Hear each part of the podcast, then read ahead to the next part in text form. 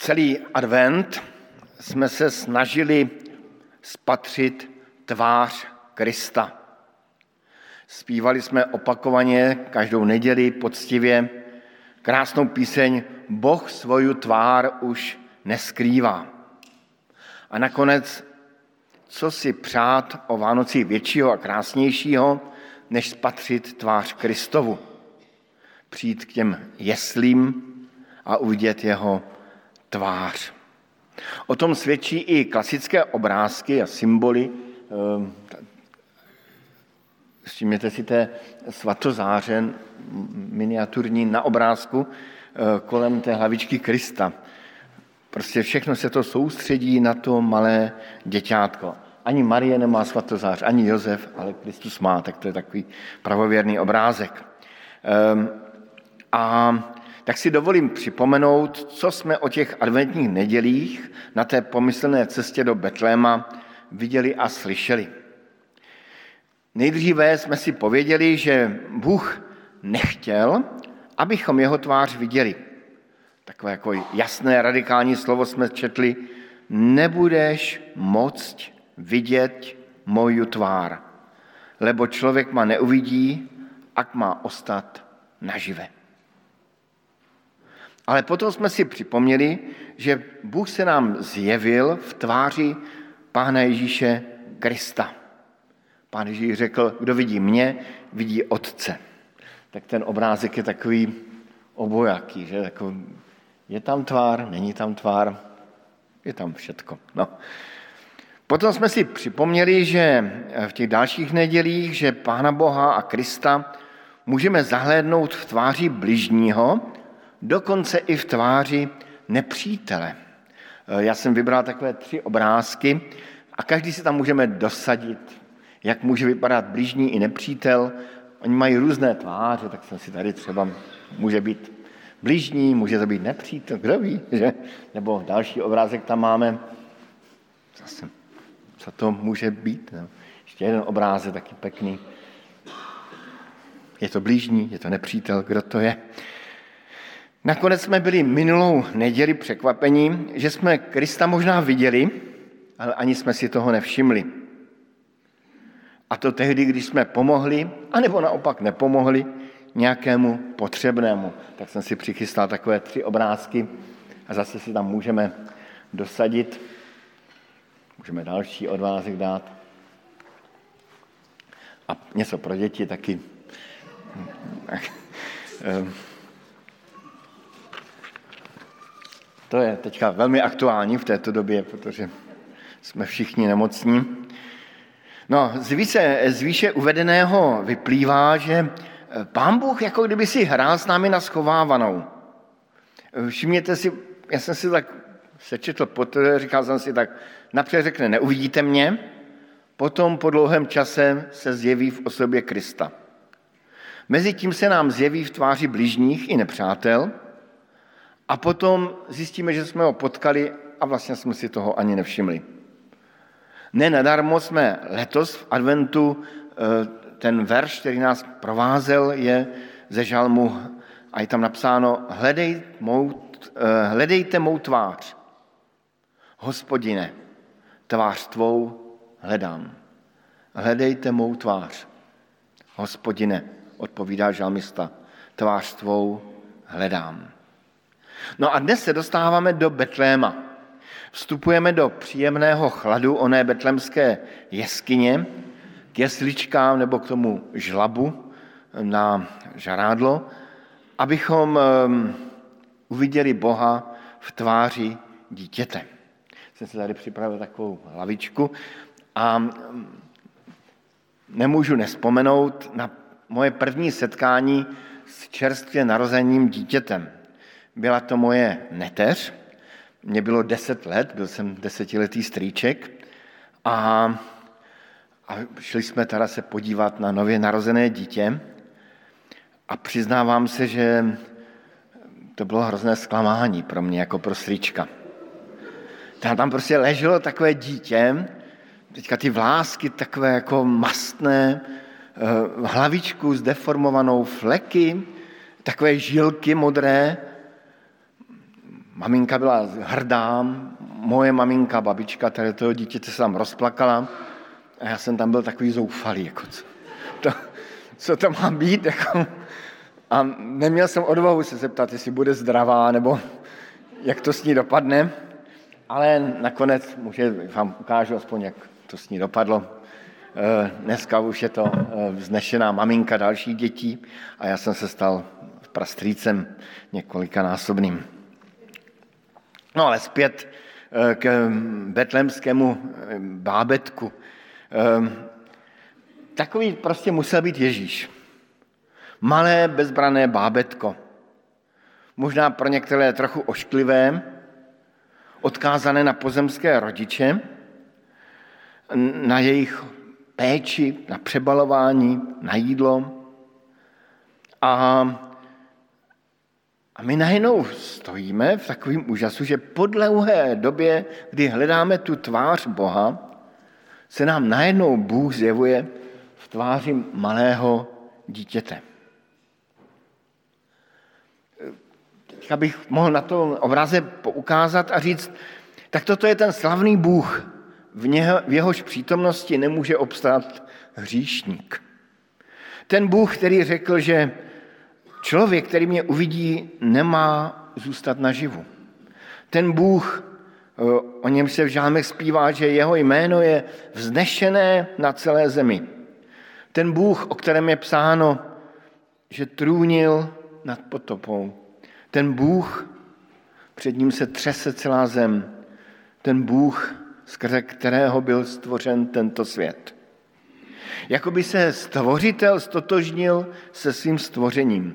Jakoby sochař vstoupil do své vlastní sochy. Tento Bůh ukazuje svou tvář v bezbraném malém dítěti. Když se podíváme do tváře dítěte, tak tam vidíme jakousi krásu i něhu, i tu bezbranou odkázanost na lidi. Co tím chtěl pán Bůh povědět? No, ehm, sice bych asi jako měl, ale necítím se být mluvčí pána Boha, přesto s určitou bázní můžu popsat, eh, co aspoň v tváři dítěte eh, jako vidím nebo slyším. Tak určitě je to boží pokoření Bůh se stává malým, bezbraným dítětem. Dítětem, kterému se musí vyměňovat plenky. Jak nedůstojná situace. A přesto pán Bůh dal najevo, že mu nejde o sama sebe, o svou důstojnost, ale o nás, lidi. To je asi to, čemu se říká láska a Bůh je láska. A v tak tváři toho dítěte můžeme čítat jakési pokoření a lásku. Pak je tu jakási boží vydanost. To malé dítě muselo být opečováváno lidmi. Lidé ho museli učit mluvit, chodit, jíst. Bůh sám sebe vydává do lidských rukou. A je tu šance, že rodiče něco pokazí, že ho lidé zabijí, protože nepatří do tohoto světa. Přišlo z jiného světa, z božího světa. Vlastně od první chvíle už jej chtěl Herodes zabít. A také nakonec to boží dítě zabili.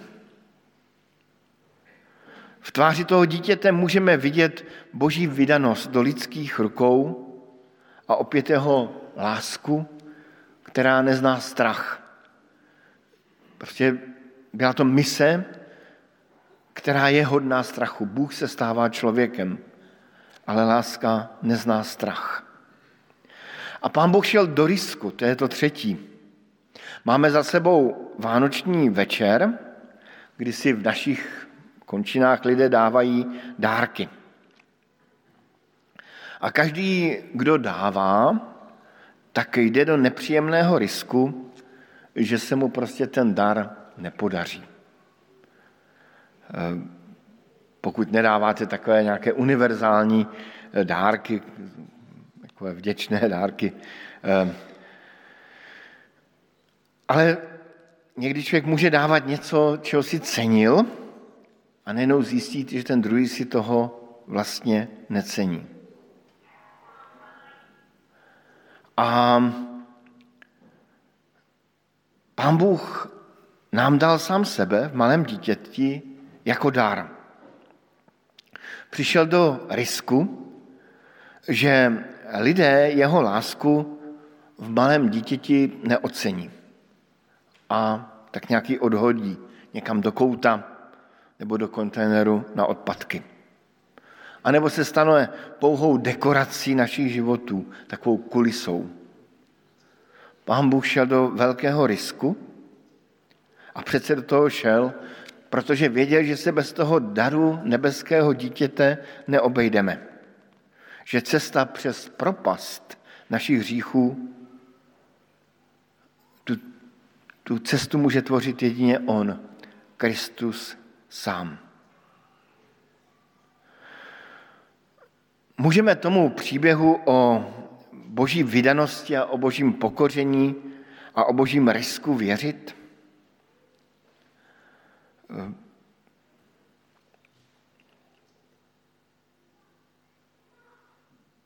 Může se to zdát jako taková, takový příběh, který je, je vzdálený a nepochopitelný. Vzpomínám si na jednoho faráře, který eh, měl mládež vánoční eh, a na té mláři tak říká, no děcka, neblbněte, no tak to je jasný, Maria to s někým musela mít. Dodnes je farářem. A nevím, tak vzpomínám si potom na jiný rozhovor, kde to bylo na podobné téma s jedním častým návštěvníkem našich bohoslužeb, ne tady v Bratislavě. A já jsem tak jako říkal, že fakt si myslím, že, byla, že Kristus byl počas Ducha Svatého a on mě říká, no, oceňuju to, oceňuju to, musíš držet tu doktrínu, musíš držet tu doktrínu. Tak jsem držel, no. Ehm, stálo by nyní se podívat eh, na ty postavy v tom příběhu, jak o narození Kristově přemýšleli. A jaká byla cesta k jejich víře, že to dítě je mesiáš. Přiznávám, že dokonce eh, takhle kázání mělo vypadat původně, ale já jsem ten úvod trochu prodloužil, takže úvodem přichází závěr bez nějakého vnitřku, ale snad to stačí. Eh, připomenul bych dvě postavy z toho příběhu, který jsme dnes četli. Byli tu samotní rodiče Marie a Josef. A když tak čtu ten jejich příběh, na mě, ať se nikdo nezlobí, mě připadali stále překvapení. Jakoby jim jejich poslání pečovat o božího syna nějak nedocházelo. Čteme tam, že se vždycky divili. No ale nakonec divit se, třeba nevěřit, ale divit se, to je vlastně skvělé, to je výborné. To je výborný postoj, který člověk může zaujmout k narození Pána Ježíše Krista. O Marii čteme, že o tom všem přemýšlela, ukládala to do paměti a o všem přemýšlela. A to je taky vynikající, to je taky vynikající postoj um, o Vánocích. O všem přemýšlet, jak to tedy je. A byli poslušní, Marie a Josef byli poslušní. A to je taky super. A plnili boží vůli i rodičovské povinnosti.